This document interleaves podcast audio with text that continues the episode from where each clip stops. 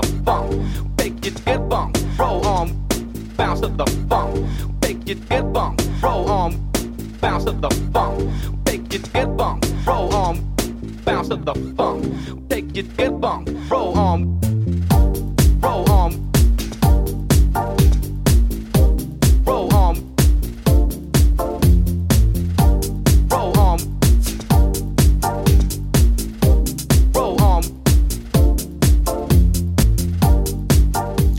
Hello，大家好，欢迎来到《当我们混到欧洲》，是吧？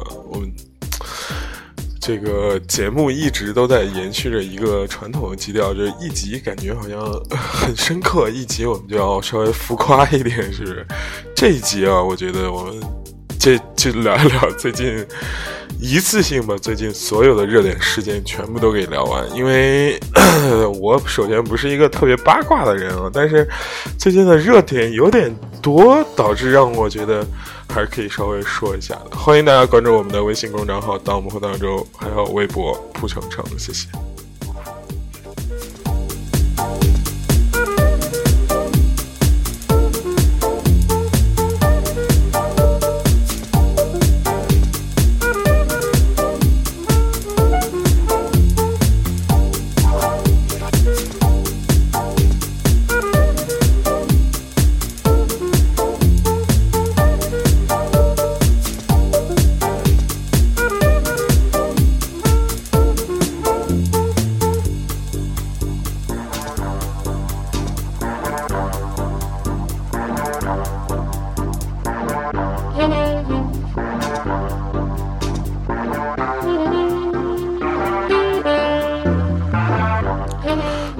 个粉丝很有意思啊，然后在微博上问我说：“这个你们这种这个都是高富帅，然后这个特别 high level，然后就是像你们这种人会不会关注我们这种平平淡淡、普普通通的人？”我当时我就笑了。他在说一个戴黑框眼镜的女同学，然后我当时就笑了。我说：“我靠！”我内心的 OS 是说：“哇塞，骂谁呢？是吗？谁他妈高富帅了？”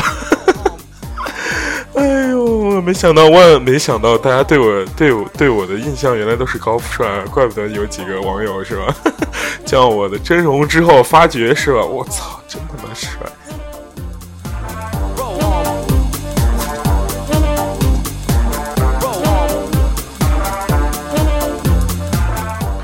好好，不闹了，我们聊一聊最近有趣的事情啊！有趣的事情最近简直太多了，是是 PG One 的饺子啊，不对不对，李小璐的饺子，PG One 的嫂子，好吗？我们先聊一聊这个这个风靡霸占了我们视听、污染了很久的这样一个事情。虽然我觉得这事情非常非常无聊，我每一次就刷到这种类似于出轨八卦的事情，我其实都是非常觉得社会的蛋疼的人怎么这么多呢？我靠！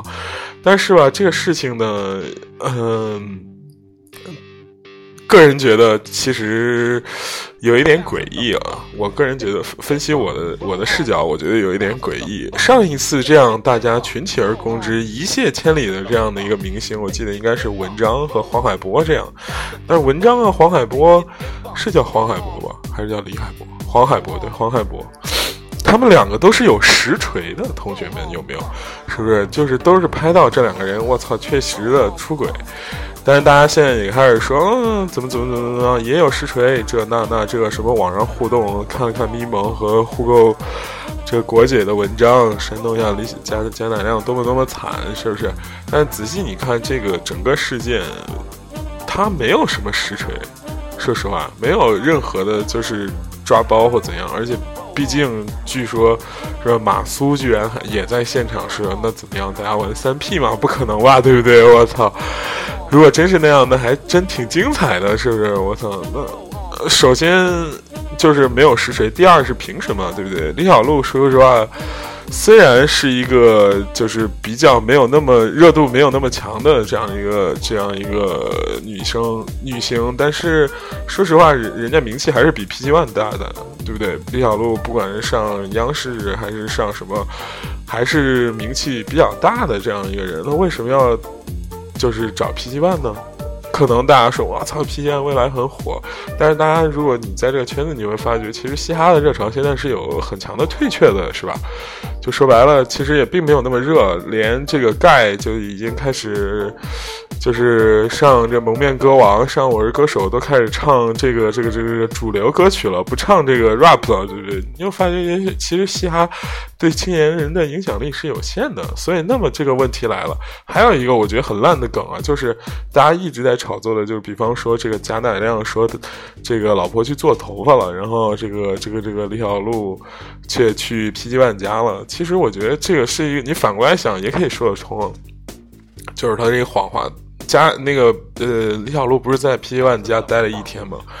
假如假如说，我们就说他去约炮吧，我操，真的去约炮，然后就是说老公我去做头发了，那这个理由是不是也有点太笨、太蠢、太烂了呢？你可以说一个更好一点的，就说我他妈去马苏家玩了或怎样，是吧？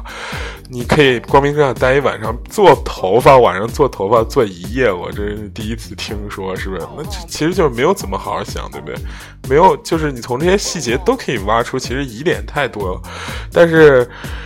就是说，这个事情不确定的点太多了，大家并没有说，就是说我靠，这个事情就是板上钉钉的，他妈的，他俩就是怎么着怎么着了，对吧？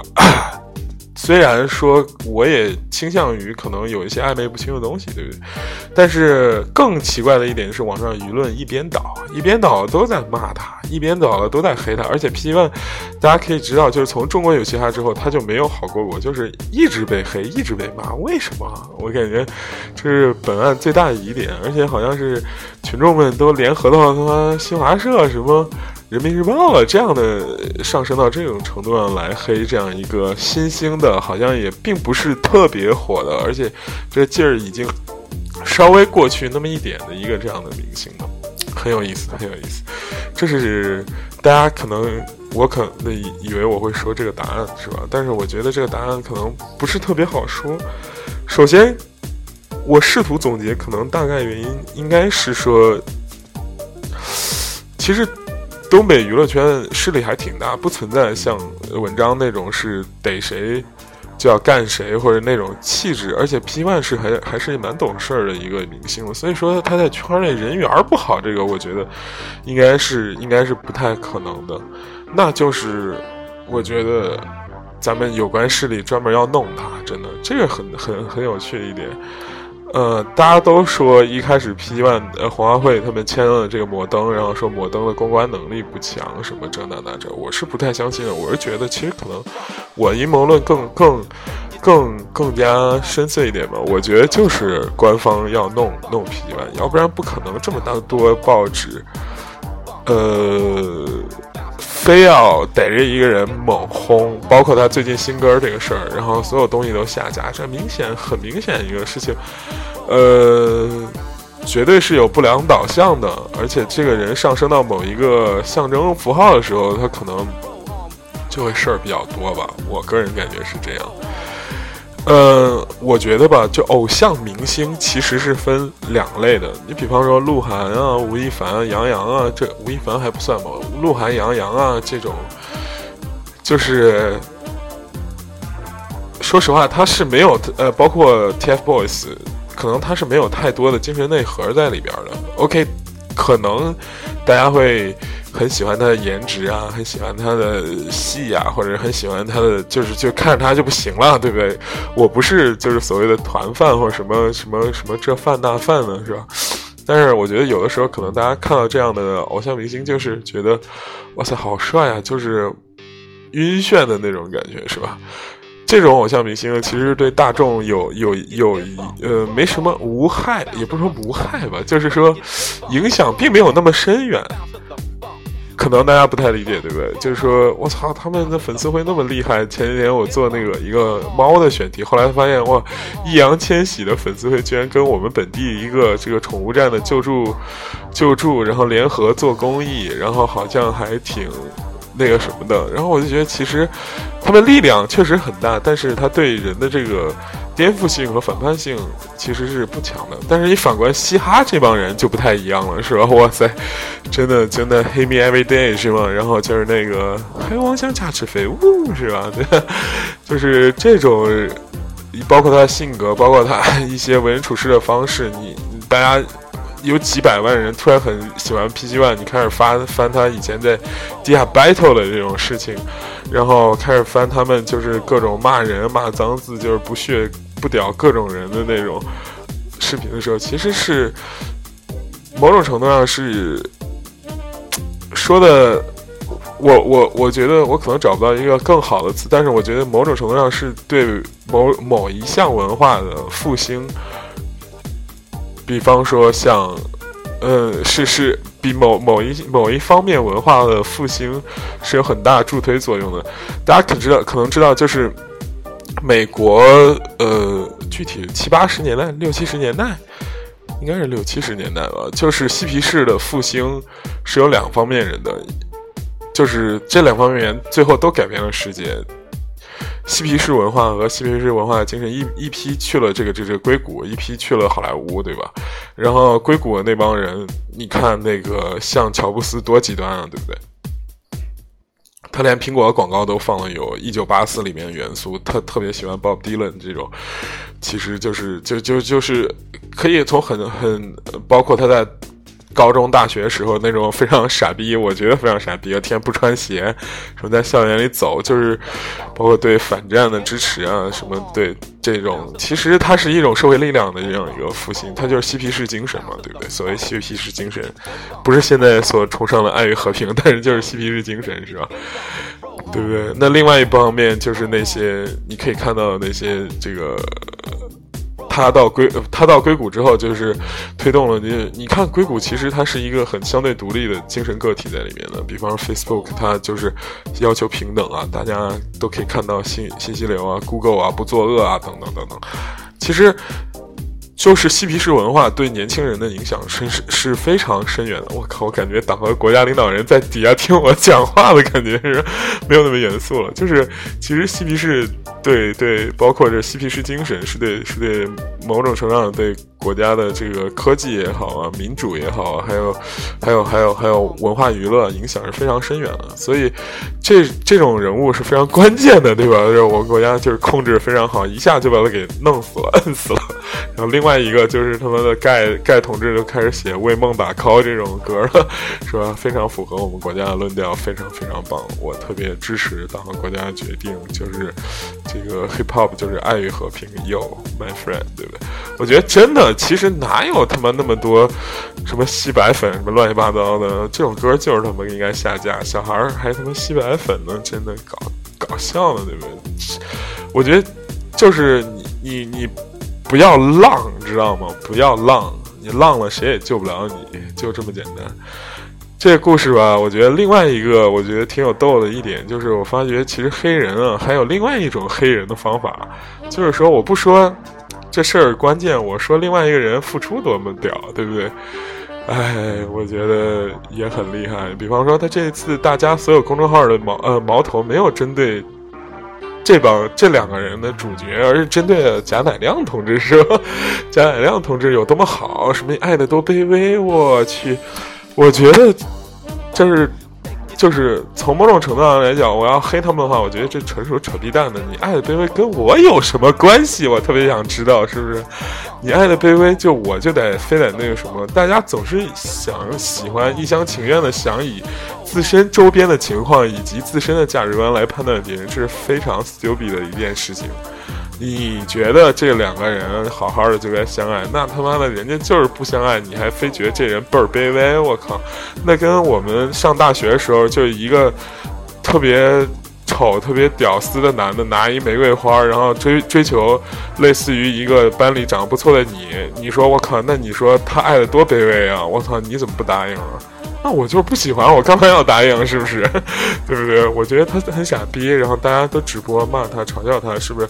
这也是他应该应得的。我个人是这样觉得。你你没有掂清楚这个，衡量清楚这个，就是无论是感情也好，无论是价值观的匹配度也好，你非要这样做，那其实是非常蠢的一件事情啊！我觉得非常蠢的一件事情。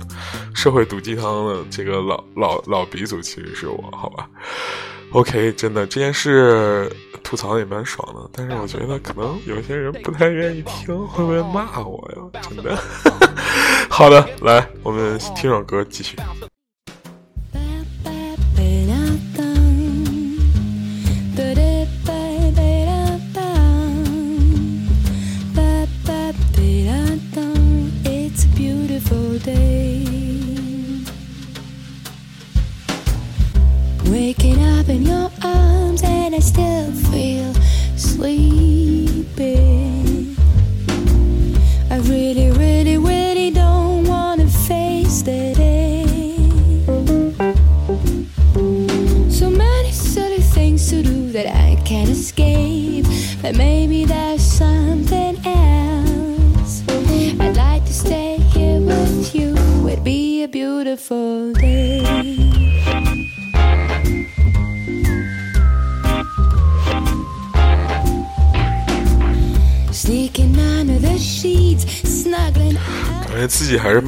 时候比较溜啊，抒情的时候最近感觉我靠自己已经 过了那个劲儿了，好不好？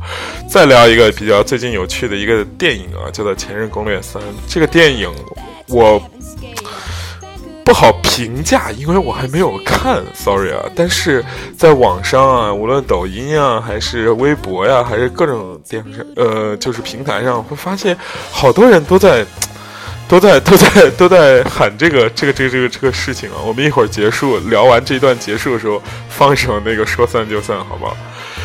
这个呃，这电影最近票房已经突破十亿了，然后好多人都哭晕在这个这个这个这个这个这个电影院，包括呃，其实是包括在电影院里，就是又哭又闹，然后各种。崩溃绷不住什么之类的，然后我看了一下预告片和大概的情节，我觉得其实确实包括他最后那一点，我觉得确实还是有泪点的。我身边问了身边好多同学，就是最后那个吃芒果和在那儿喊就是装至尊宝在那儿喊我爱你这段，还是设计这个梗还是不错的。我个人还是有这种感觉的。以前特别喜欢一首歌，叫做那个叫做什么叮当唱的，叫什么？刚唱那首歌叫什么？完了，这个老了，记忆力也差了。呃，就是基本上 MV 的时候也也也也是，如果忽远忽近的洒脱是你要的自由，那么我能不能一个人生活？这歌叫什么来着？如果哒哒哒哒哒哒哒哒哒哒哒哒哒，反正 anyway，大家听知道这歌就行了，是吧？这歌里面中间也有一个一个一个一个比较好玩的桥段，大概就是说这女生在想着之之前自己的男朋友在疯狂的吃吃东西这种状态，我是很受不了这种这种这种桥段的。我我个人代入感会比较强，因为是吧？我我这个人大家都懂的，是吧？哎呦，感觉不自觉笑了，好像很心虚的样子。前任攻略，对不对？前任，前任，多么美好的一个词，是不是？大家比比前任更美好的，可能是跟前任复合这件事。我没有跟前任复合过，我真的，我说坦白讲，没有跟前任复合过。然后这个电影一和二我都看过，哎，所以我们要聊什么呀？这电影其实蛮伤感的。我听了那个歌和那个什么的话，我其实看了一些文字，我觉得还是蛮伤感的。就是社会上总有一些情绪，就是我我这样给大家说，可能会不会更好一点？就是其实吧，就是大家对对前任都是有一个这样的态度，就是分手的时候吧，可能希望也没有那么恨得要死。特别是大家，就是我特别喜欢张小涵那篇文章，就说我们又不是什么杀父仇人，又不是什么有什么不共戴天的，我们为什么不能在一起？然后她的男朋友就说：“是我们两个就是没有这种杀父之仇，但是我们就像拿拿错剧本的两个人，然后。”恰巧进了一个这个片场，演一会儿这个还行，但是越往后越发现自己的剧本已经跟跟 是拿错了剧本，这种这种可惜惋惜的感觉啊，说实话还是挺令人扼腕叹息的啊！大家谁没个前任？谁跟前任没点就这种吃芒果这种小故事？光我知道就不少。比方说，我认识一男生啊，就这个 现在开始把自己的故事套到别人身上的环节是吧？比方说，我有一个朋友啊，是吧？好了，我给大家说几个确实真实案例吧。我有一个朋友，就是人在比较放松的时候啊，真的是会很容易聊到一些自己的这个前任的故事。大家可以把它当做一个社交小技巧，就是当你的一个朋友开始慢慢的开始喝酒，然后跟你聊一聊，你问他哎为什么单身啊，然后他开始开始给你打开心扉聊的时候，你就发觉这个事情可能确实会，这个人已经就是跟你。变成很亲近啊！我有这样一个朋友，他这个是吧？人到壮年，现在至今未未没有女朋友啊。然后，但是他每次呢，总回忆起自己旅行时的一个小细节。他那一年他在西班牙的一个广场上，是吧？然后住 hostel 是青年旅社和一个这个学 fashion design 的。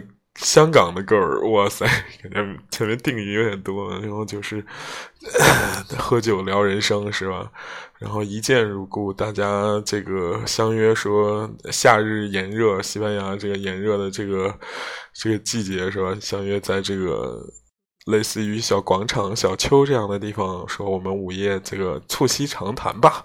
然后他就拿了一瓶酒去了，然后两个人静静的、沉醉的在春风的夏风的夏季这个温和的海洋季风的夜里，然后就在这里促膝长谈，与美酒和这个呕吐物相伴，然后这个什么事情都没有发生，对不对？这是这个本故事的一个亮点，是吧？什么事情都没有发生，他就是。然后两个人就各自飞走了，一个人回荷兰上学了，一个人就去美国了，这个继续他们的旅行生活故事。但是每每想起这种，呃，这应该不叫前任吧？这应该是美好的意外吧？就类似于这样故事时，他就是总是坐在窗边，一个人，这个时候看向远方，好像内心充满了坚定。对不对？这个故事也是很很很美妙的，对不对？我们没有这个吃吃芒果这种去烂烂俗梗，但是还是有很多这种美妙的小故事。再讲一个故事，是不是？哇塞！我记得上大学的时候，有一个朋友啊，真的，他跟他女朋友这个分手的原因，其实是跟这个这个家庭，因为他是天津人嘛，跟他家庭有关系。天津是一个非非常注重。呃，传统文化习俗的这样一个地方，然后家庭不匹配，确实是非常难在一起的。我个人觉得是这样的，是吧？城里的和城外的、郊区的都不一样。他跟他女朋友其实是，呃，高中时的同学，他学习非常好，然后在上大学的时候，两个人就在一起了，在一起两个人亲密无间，就是真的，天津人男人是非常传统那种男人。大家如果喜欢，就是就是我个人认为啊，我见解比较有限，就是。就是比较传统，很照顾家里，而且对家庭的这个照顾的程度非常深的这种。然后，哎，就是在几经尝试下，终于分手了。分手那一天，我记得也是有类似的情况。我记得我当时睡在床上，然后我就看他起来，然后点根烟，然后坐在那个这个这个这个电脑桌前，吟唱一首歌，是那个动力火车的《那就这样吧》，那就。让爱情什么撒由那拉什么之类的这样的一个事情啊，然后哎，然后我就觉得哎，就是正想上去安慰他，起床安慰他，发现他又唱了一遍。我靠！我就觉得这事儿不太对了，然后我就坐起来了。然后后边的半个小时，他就一直唱着一一首歌，唱到自己就是说不出来话了，然后自己捂着被子在那哭呢。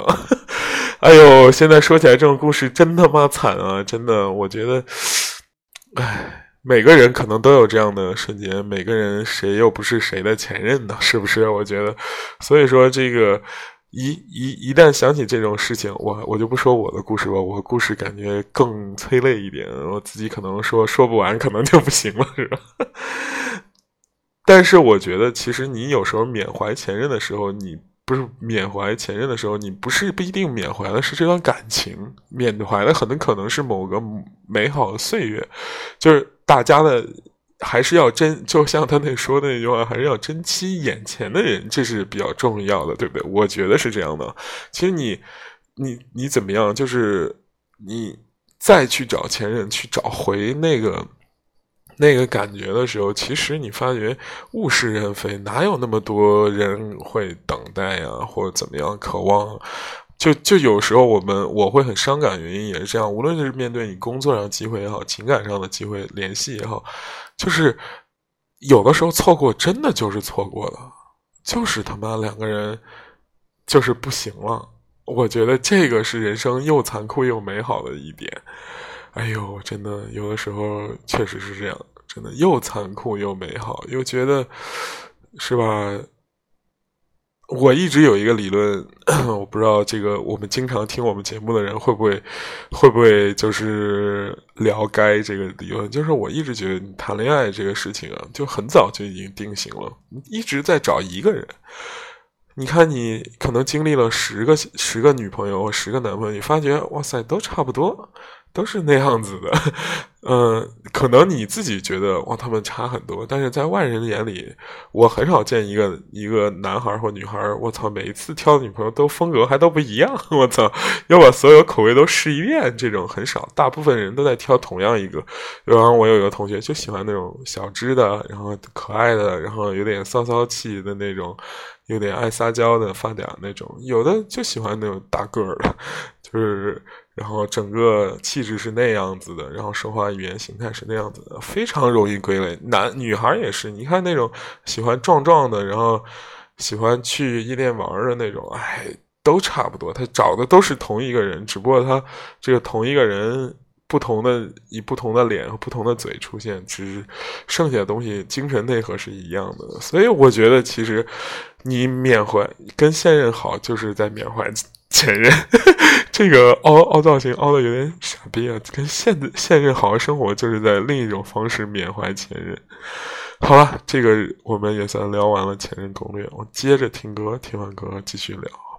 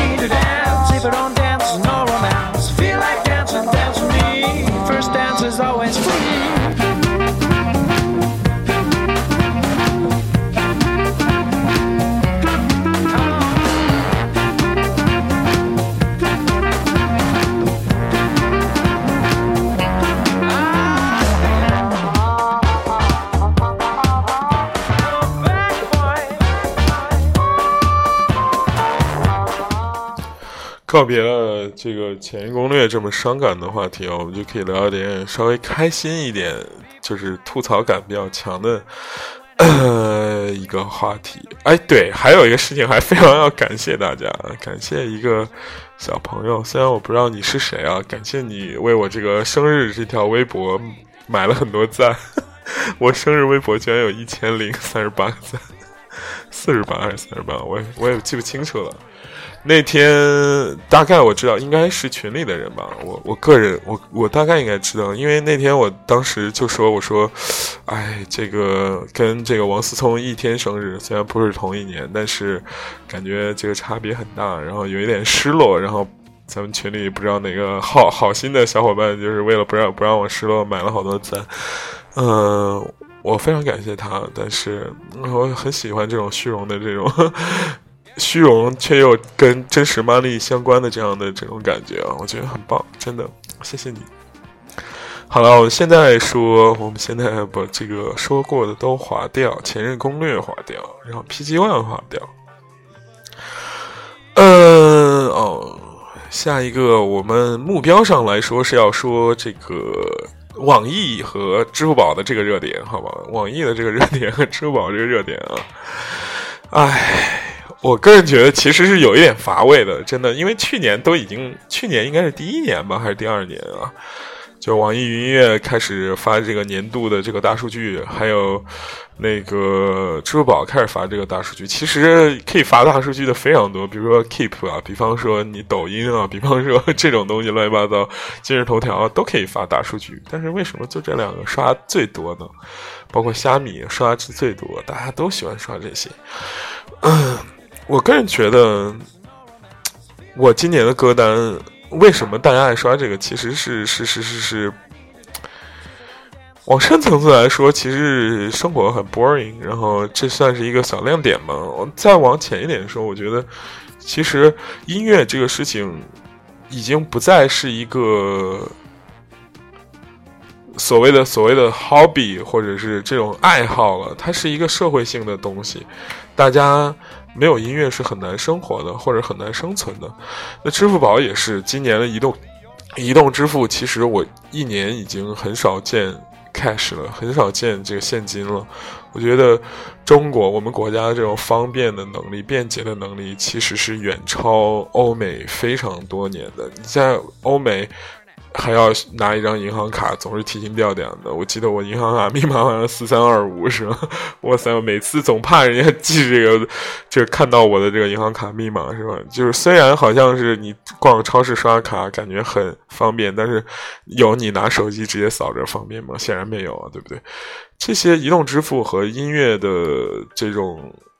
深入到骨髓的这种状态，其实是人们会刷屏网易的这样一个原因。但今年我非常羞耻，我没有没有发朋友圈的原因是，我发觉今年听的歌都很俗，很非常非常俗。然后我排第一名的前三名的歌，基本上第一名好像是《成都》，然后有一天好像听了三十多遍《成都》，我操，我真受不了了我自己了，我说。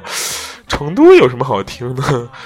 成都确实在某一个今年某一个瞬间还是比较击中我的，对吧？但是成都人民我也是非常爱戴的，对吧？这个是，呃。没有攻击成都人民和川渝人民的，毕竟我们川渝粉丝非常多，是吧？这个这个意思，但是是吧？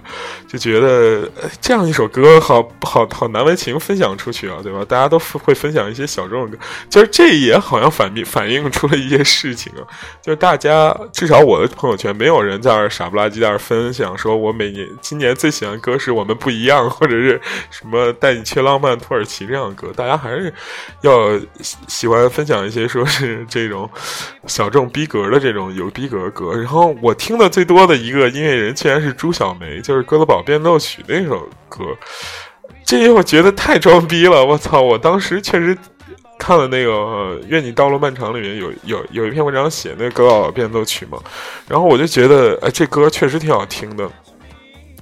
然后就把他那专辑拿来听，那其实很有意思。他那个专辑分为二十五个还是三十八个片片段，就是章节，小的章节，然后弹下来可能两三个小两个小时左右。那你听下来一遍，等于说你把这个人的歌就。听了三十二二首，对吧？你听了两遍就等于说听了六十八首，所以那你肯定年度听他的歌最多啊，是吧？所以这个大数据其实还是有弊端的。然后我人那个关键词居然是人生，哎，反正 就是整个这个网易并没有很触动到我的这个绩点。说实话是这样的，就是呃。没有太大的惊喜，或者是没有太太大的这个意外，觉得音乐已经变成了一个非常私人的东西了，就是没有一个普世价值观了。说实话，大家说，嗯，我朋友，我的好朋友 Zami，我再强调一下，我的好朋友鲤鱼滑梯乐队的 Zami 同学是吧？就跟我说过这样一个真理，说其实你无论什么音乐，你去听就好了，不不需要站队。站队这个事情是非常蠢的。你要说哇塞，我就是觉得这个好听，我就是要粉他，我这个就是那个好听，我觉得你们其他风格音乐类型非常 low 逼，我觉得这是。越来越蠢的一个事情，就我也可以听追光者，听成都，然后我也可以听小众的爵士，我也可以听电音，我也可以听一些实验和数学的摇滚，对吧？我什么都可以听，音乐没有所谓的就是说什么哇塞，你听这个，我们听那个，就好像怎么着怎么着的。我觉得这个是挺傻逼一事儿，真的不知道对不对啊。再说支付宝，支付宝呢？这倒挺令我意外的，我今年说实话花了十二万，我操！这我也不怕大家告诉大家，因为我呃那个房子要装修吧，这个很正常，对不对？花了十二万，但是我 我个人在想，其实，在某种程度上来说，我们国家是不是已经进入了信用社会了？就很多很多孩子，我觉得都没有上上班或者怎么样，但是花的比我还凶，然后就是。他们用花呗啊，用各种金融手段，然后预支未来的财富。我一直从小就被一个故事不太理解，就是说这个中国老太太攒了一辈房子，死了时攒了一辈子钱，然后死的时候买了一套房子。美国老太太就是住着大房子，这个这个这个慢慢还着钱，最后死了之后那个什么，对，死了之后，然后又有房子了，然后又这个钱也。就花出去了，这个我总觉得我对这个故事，首先可信度，我觉得它讽刺性还是有的。就是说中国人喜欢存钱，不喜欢花消费。呃，但是吧，我对这个故事还是有保留意见的。说实话是保留意见。我没有一张信用卡，也没有花呗，也没用过这花呗这些东西。我个人总觉得，就是这个人，在某种程度上，要是。你想过怎样生活？你一定要用自己的双手去挣，哪怕有段时间特别穷，是吧？你说没钱就没朋友。好了，就是，嗯，对，真的就是你还是要过是什么样的人，过什么样的生活。我觉得自知之明可能是我人生最大的弱点，也是人生最大的优点。就觉得有很多情况下，我是不太喜欢，就是。像开篇那个微博的女同学问的问题，我可能在某种程度上我是不会问得出口的。就是她一开始提到所谓阶级的事情，就是说你们这个阶层跟底层人，我当时首先我没有觉得自己阶层很牛逼或者怎么样，因为无论是咱们粉丝量啊、生活质量啊，都还没远没有达到，就是所谓的怎么说，无论是有钱啊什么那种，你可能他觉得。被一些片段的假象所蒙蔽吧，所以，但是我我我个人觉得，其实是我有的时时候是，假如说我，呃，上流的派对咱们也去过，不是没有去过，但是我某种情况我不喜欢那种尴尬感，我不是就是说会瞬瞬间的融入到，比方说。呃，呃像那个 TVB 的剧一样，就是说哇，融入到上流派对沉迷，或者像那个名利场描述一样，说哇塞，在上流派对沉迷拔不出来了时候，但是我没有，因为我总觉得是吧，有点羞耻，说实话，而且有点自卑在里边，就总觉得呃。你有能力到那里的时候，我在享受这样的繁华吗？没有能力的时候，你在那强撑着，是一个非常痛苦的事情。虽然就是有一些价值观可能会批判说，哇塞，你没有钱的时候就是硬要花钱，没有没有达到某种程度的话，你内心一定要去就拼命达到，像邓文迪一样，是吧？我操，没有钱硬坐头等舱，硬要傍富豪。确实啊，这个支付宝这事引发故事很多。现在，这个这个这个这个舆论一窝蜂的在这个夸邓文迪，我这就不是特别理解。我觉得邓文迪好像没有什么特别牛逼的地方，他特别牛逼的地方是勾引男生。这个也能和经营人际关系，这个也能当做一个很值得夸耀的正能量吗？我这不太理解。哇塞，现在个子呃，我反正我关注一些海外公众号，三百六十度花式夸他怎么怎么有钱什么之类的。我不是，你看他做的事情，他之前凤凰卫视嘛，之前练排球的，然后他的故事有点像《东京女子图鉴》的故事，就是。他之前练排球的，练完排球，然后去了凤凰卫视。凤凰卫视，然后就是拼命。他很出名一故故事，就挤头等舱嘛，挤头等舱。我说我没有钱，我硬要坐头等舱，我要跟这些大佬认识。然后最后嫁给默多克，默多克之后，然后他又给默多克生了一堆女儿，然后没有继承了一大批遗产，然后跟默多克分手了。然后就跟据说是跟美国前首相布莱尔有风流韵事啊，然后就总之进入了名媛的这个社会名媛的圈子，然后做一些慈善啊、基金这件事情。我无关无无无无意就是探究他的八卦，比方说他早了几几年几几年小鲜肉或怎样怎样这样那样的这样一些关系啊，我觉得这些挺没关，人家能混到这一步，成为默多克夫人，或者是。或者是怎么样？星空卫视的某个小股东是吧？不是星空卫视，这是什么什么星空卫视？就是默多克旗下的一小股东，人家有自己本事。但是我觉得这些没有什么可炫耀的呀。其实不就是一个，就是现在所谓的，这其实是非常打女权的脸的。对不对？女权主义是要靠自己的奋斗努力来那个什么的。这些国外呃所谓海外的公众号，他非常在推崇这个邓文迪老师，我真是不是特别理解啊，对吧？看，嗯，好像邓文迪跟我们这个节目也没什么关系。反正从支付宝延伸出来聊邓文迪了，就觉得还挺有意思的。说一说，最近他好像喜欢上了一个男模。然后又跟着男模出海度假呀什么，大家说哇，你看他年龄这么大，身材保持这么好，然后又是富豪，人家早就自己是富豪了。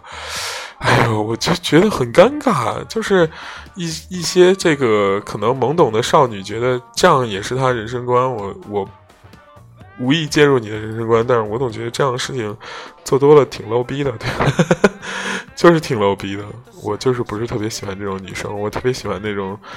独立自强，自己做一份生意啊，或者是自己去哪怕创业啊，哪怕像范雨素同志一样，是吧？余秀华同志一样，人家有作品拿得出来。邓文迪老师的唯一的作品好像没是他的，你说他的作品是什么？蔡国强的艺术那个电影吗？还是她老公？还是她那几个女儿可以给她争财产？女儿没有什么精神内核，对不对？感觉。不是很厉害。OK，说的支付宝的事情说完了。支付宝秀账单啊，我觉得没什么意思，对吧？没什么意思。有钱人人家不会秀，因为有钱人人家肯定是直接秀什么信托基金了，是吧？大资金理财其实不会放在这个小小的十万余限额的这样一个东西上，对吧？呃，虽然它很方便，对不对？对对不对？然后虽然它可能，对不对？很很便捷，但是说白了，你在秀出的那一刻，其实已经认为你自己已经输了。哎呦，我感觉自己有点略微恶毒了。其实我的那个严重评价是能干啊，对吧？是吧？我总觉得这个词好像是有别的意思。哎呦，如何变成中年有毅然，请参考我这个节目上面的发挥，好吧？哎呦，大早上录节目还是开心啊，好吧。稍微让我喝口水，我们接着聊。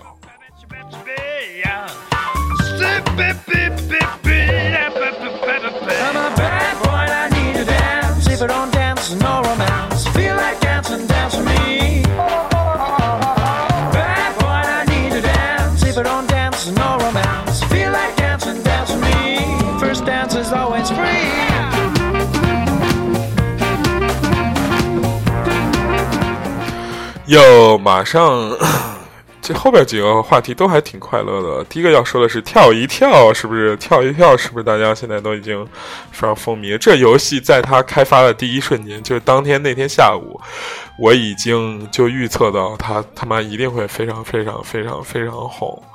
首先。就是如果就是微信开发出来这样一个，大家记不记得之前有一个飞机大战，就开发出这样一个功能，这游戏肯定会长盛不衰。什么功能呢？就是你好友之间的排名。虽然这个微信运动也是好友之间排名，但是这种游戏之间好友排名是另一个维度上操作。只要有这好友排名，这游戏一定会火。就是你每天都在看，我靠，原来。是吧？他就有一种莫名其妙的这样的一个动因在内在驱动你这样一个事情，真的跳一跳这个东西，网上攻略太多了，我就不大家给大家一一说了，对不对？而且我觉得男生女生非常适合，但是有一点却可以说一说，就小程序这个事情啊，小程序这个事情，大家有没有发觉？其实张小龙。张小龙是微信支付，呃，微微信的爸爸，不是支付宝的支付，是那个 father 微信开发的开发者。张小龙在微信开发这个上面还是非常有想法，他是一个很出色出色的产品经理，但是呢，在最后变现这一步上还是有一定问题的。他在一开始做了小程序，要做什么？要做把 A P P 给给取代，要把这些那些给取代，然后搞得非常复杂，搞得非常难用。但是这个马化腾，这个 Tony 马是 最后还是比较厉害的，说我靠，大哥别搞这些，咱还是整老本行吧，然后开始整游戏吧。我操！结果这新年伊始，不到不知道新年还是去年年末伊始出现了这个跳一跳，出现跳一跳，你这微信的时长就会。微信本身，我们在微信停留的时长就非常多了，然后它的微信时长会越来越多。大家可能不太知道这个融资圈的这样一个小秘密啊，融资圈有这样一个潜规则，就是你在某一个 APP 上停留的时间越长，它这个 APP 就越值钱，因为这是一个注意力社交的时代，就是人们每天的时间是固定的。一天只有二十四个小时，在这个 A P P 上面停了二十八分钟，在那个 A P P A P P 上面停了十八分钟。这就是一个铁板钉钉的事实，它这些时间是回不去的。那所以那二十八分钟的那个估值就是会比十八分钟的这个更高。所以说这就是它融资的基础，它抓住人家注意力，后边的事情相应而来，马上就来了。无论是广告也好，无论是社交属性也好，内容付费也好，还是这个这个这个电商也好，还是变现手段，就是这么就这么多。所以小程序从游戏开始切入，真是太他妈妙的一件事情。就是大家疯了一样，就开始疯狂的在刷乱七八糟各种游戏。我觉得最傻逼的一个，也给大家，我给我们群里的朋友分享。大家可以这个这个这个这个这个怎么来说？就是关注我们微信公众账号，然后然后来加入我们这个群，好吧？这说了这样一个很有趣的一个游戏，这游戏什么非常傻逼？就是你从他是说从一你。打字打到五百，如果中间没有错的话，就送你一个娃娃。这是第一次机会是免费的，就你就摁嘛，那数字一二三四五六七八九十，然后十一十二十三，然后依次往下摁，摁到五百。不需要，就是说阿拉伯，就是阿拉伯数字，你一一点点摁就行了。摁对了就给你，给你一个娃娃。我当时觉得这游戏巨傻逼，然后摁到八十多我不摁了。然后，但是后来我发现，我操，这是一个玩心理的游戏，特别逗啊！就是第二次，我发现大多数人都坚持不了到摁到五百，which means 就是说大多数人。五百，我们假如说一一分钟是六十秒，就是十分钟左右的注意力，大家是坚持不到的。就是专注在某一件事情上，是坚持不到的。我看了他那个有一个挑战排行榜，一共完成的好像不超过几几千个人、上万个人玩这个游戏，也就几十个人完成了这件事情。然后这里边有一个商机，就是第二次你还想再玩的话，就是可以。输入两块钱，就给他支付两块钱，然后就可以再玩一次。这好像抓娃娃，有没有？大家觉得？哎，第一次抓没有抓到，第二次还想抓，对吧？就是这种感觉。第一，我从这个游戏上体会到一个很变态一点，说我操，原来大家注意力如此之如此难，就是怎么说统一在专注在一件事情上，哪怕十分钟都很难。这可能也是那个番茄工作法为什么可以盛行的一个原因吧。第二呢，我觉得其实利用一些人性的弱点设计游戏，往往是一个游戏让人上瘾的最重要的一个原因。为什么我们总是能把这种欢乐的事情聊得这么这么深邃呢？感觉并不是我的原因，就是大家 有没有发觉？呃，我之前看过一本书，说这个游戏为什么令人上瘾，非常。好玩一点就是，它是有一个即时反馈的机，这个这个机制的。比方说，你从一级升到二级，只需要杀两个怪物就 OK 了。我杀完两个怪物，我一定会升到二级，对吧？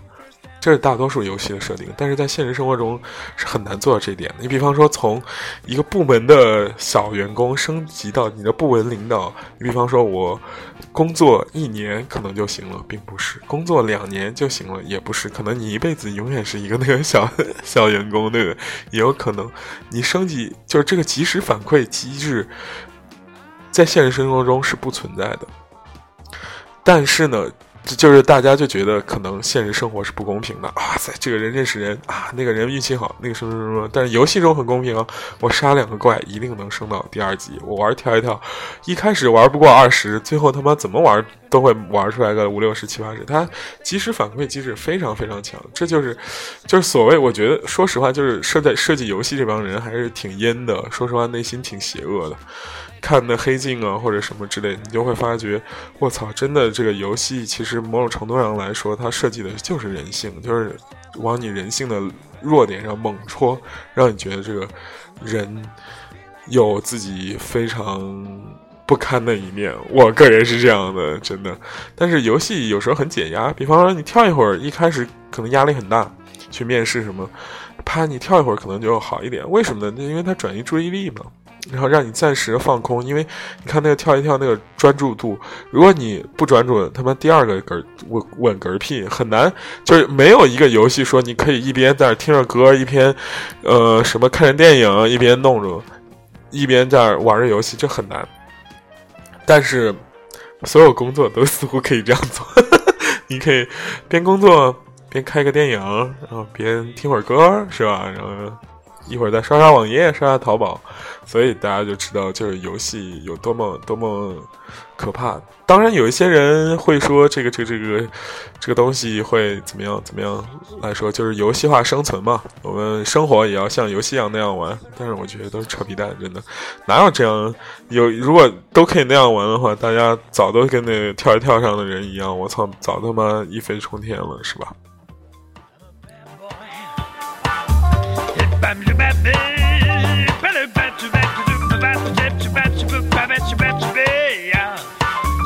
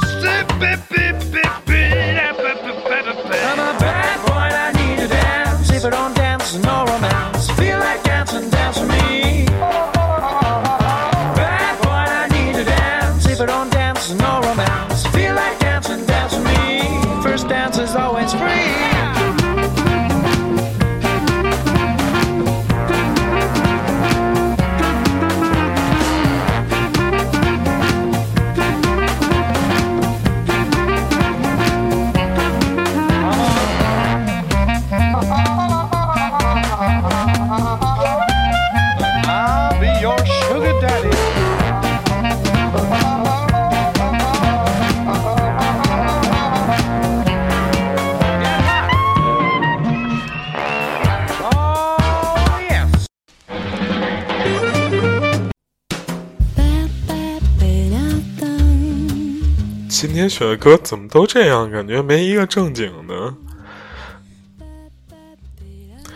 呃，下一个事情啊，就是十八岁，十八岁那年我十八岁，十八岁照片刷屏和人人网的父亲，这个事情啊，唉，说实话，真的挺伤感的。但是也挺娱乐的啊！我专门打开人人网翻了翻，就前一段时间朋友圈不是十八岁照片刷屏吗？然后我翻了翻照片，十八岁的 girl，说实话比现在更加的充满荷尔蒙和能量吧，我只能这样说。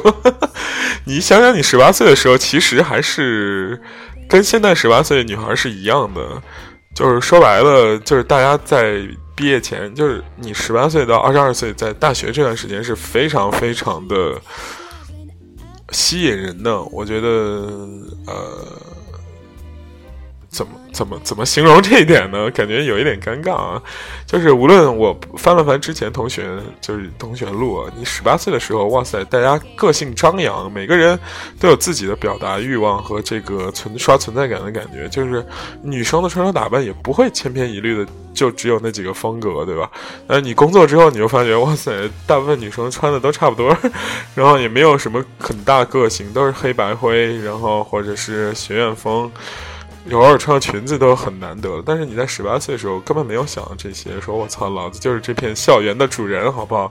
所以大家男生也是啊，偶尔烫个头发。现在我很少听的，大家都清一色这种油头，或者是这种两边一刮，是吧？或者小小板寸，是吧？感觉确实。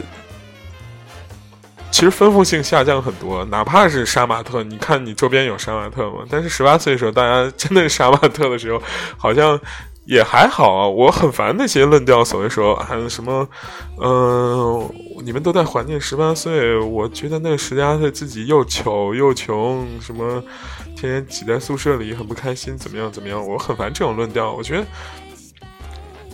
当然，你现在是获得了某一某一阶段性的成就，或怎样怎样怎样，但是你十八岁的时候那些无忧无虑的感觉，或者是呃那种怎么说呃被青春荷尔蒙就是沉浸的那种感觉，其实现在是找不回来的。说实话是找不回来的。你像大家都一个个小处男、小处女的，是不是进入了大学，跟他们进入了猎场似的，哪有心思学习？然后总是觉得这个是？而且你你觉得那个时候，因为我我是比较。按照现在的话说，是比较晚成熟的那种，就上大学的时候才开始真正的是吧谈恋爱或什么之类的。高中的时候就顶多暧昧，就觉得那种抓耳挠腮感觉，哇塞，太他妈美妙了。然后，因为我们我们大学又是一个女子中学，不是女子大学，也不能这样说，外国语大学嘛。你要放学的时候那种特别爽的感觉，就是一开始我们当时都挺害羞的，说我操。这他妈一放学，几千个女孩挤在一个拥挤的小道里边，然后只有零星的几个男生都不敢大声说话。然后你每天自然而然的那个、那个、那个、那个、那个、那个怎么说装逼的劲儿，你不洗个头、不洗个脸，然后不打扮打扮，不好意思出去，外边全是女孩，真的。然后就感觉大一、大二是这样度过的时候，你就觉得我操，这个人生真的是很美妙，很美妙，是吧？然后就觉得见女生也比较多。然后到大三、大四的时候，哇塞，穿拖鞋就出去了，然后迎着几千个女生的目光，然后毅然而然的逆流而上，看哪个。看哪个学姐就对他抛媚眼什么之类的，这种，这种有很美好的瞬间，为什么要忘记呢？或者是为什么要抵触呢？我觉得，但是我觉得确实大家的审美在进步，这个很有意思，真的。现在大学生跟我们那代大学生更加的不一样，他们更加自由，更加的呃多样化，他们是在。很早就很放松的一代。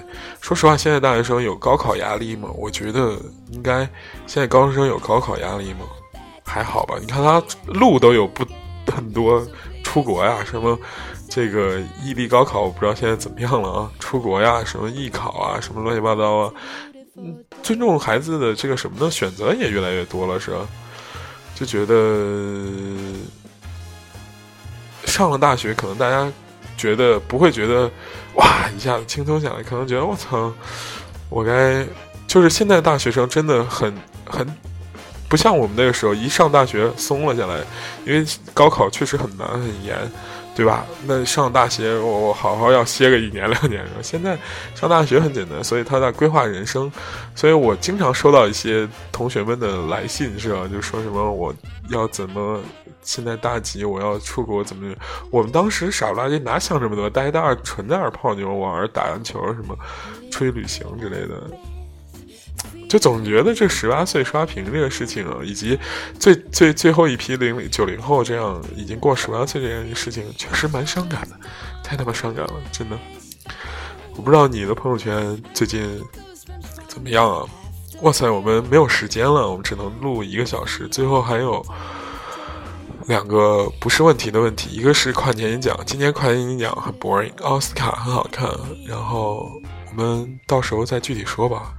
哇塞！今天一早上这么勤劳更新一期节目，其实确实最近也比较压抑吧。最后一分钟留给自己，我觉得不是压抑的原因是就觉得，第一是那次面试，上一期节目说的那次面试之后，就觉得自己呃精神内核和这个内里的墨水有点少，然后年龄已经不小了。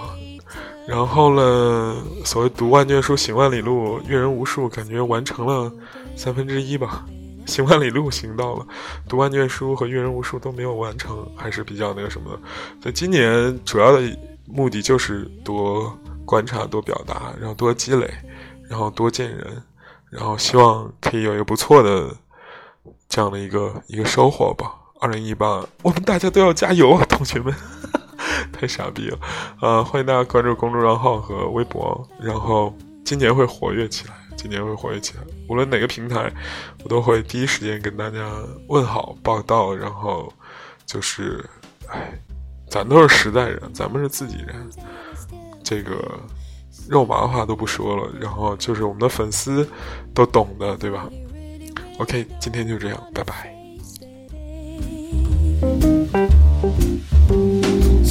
Many silly things to do that I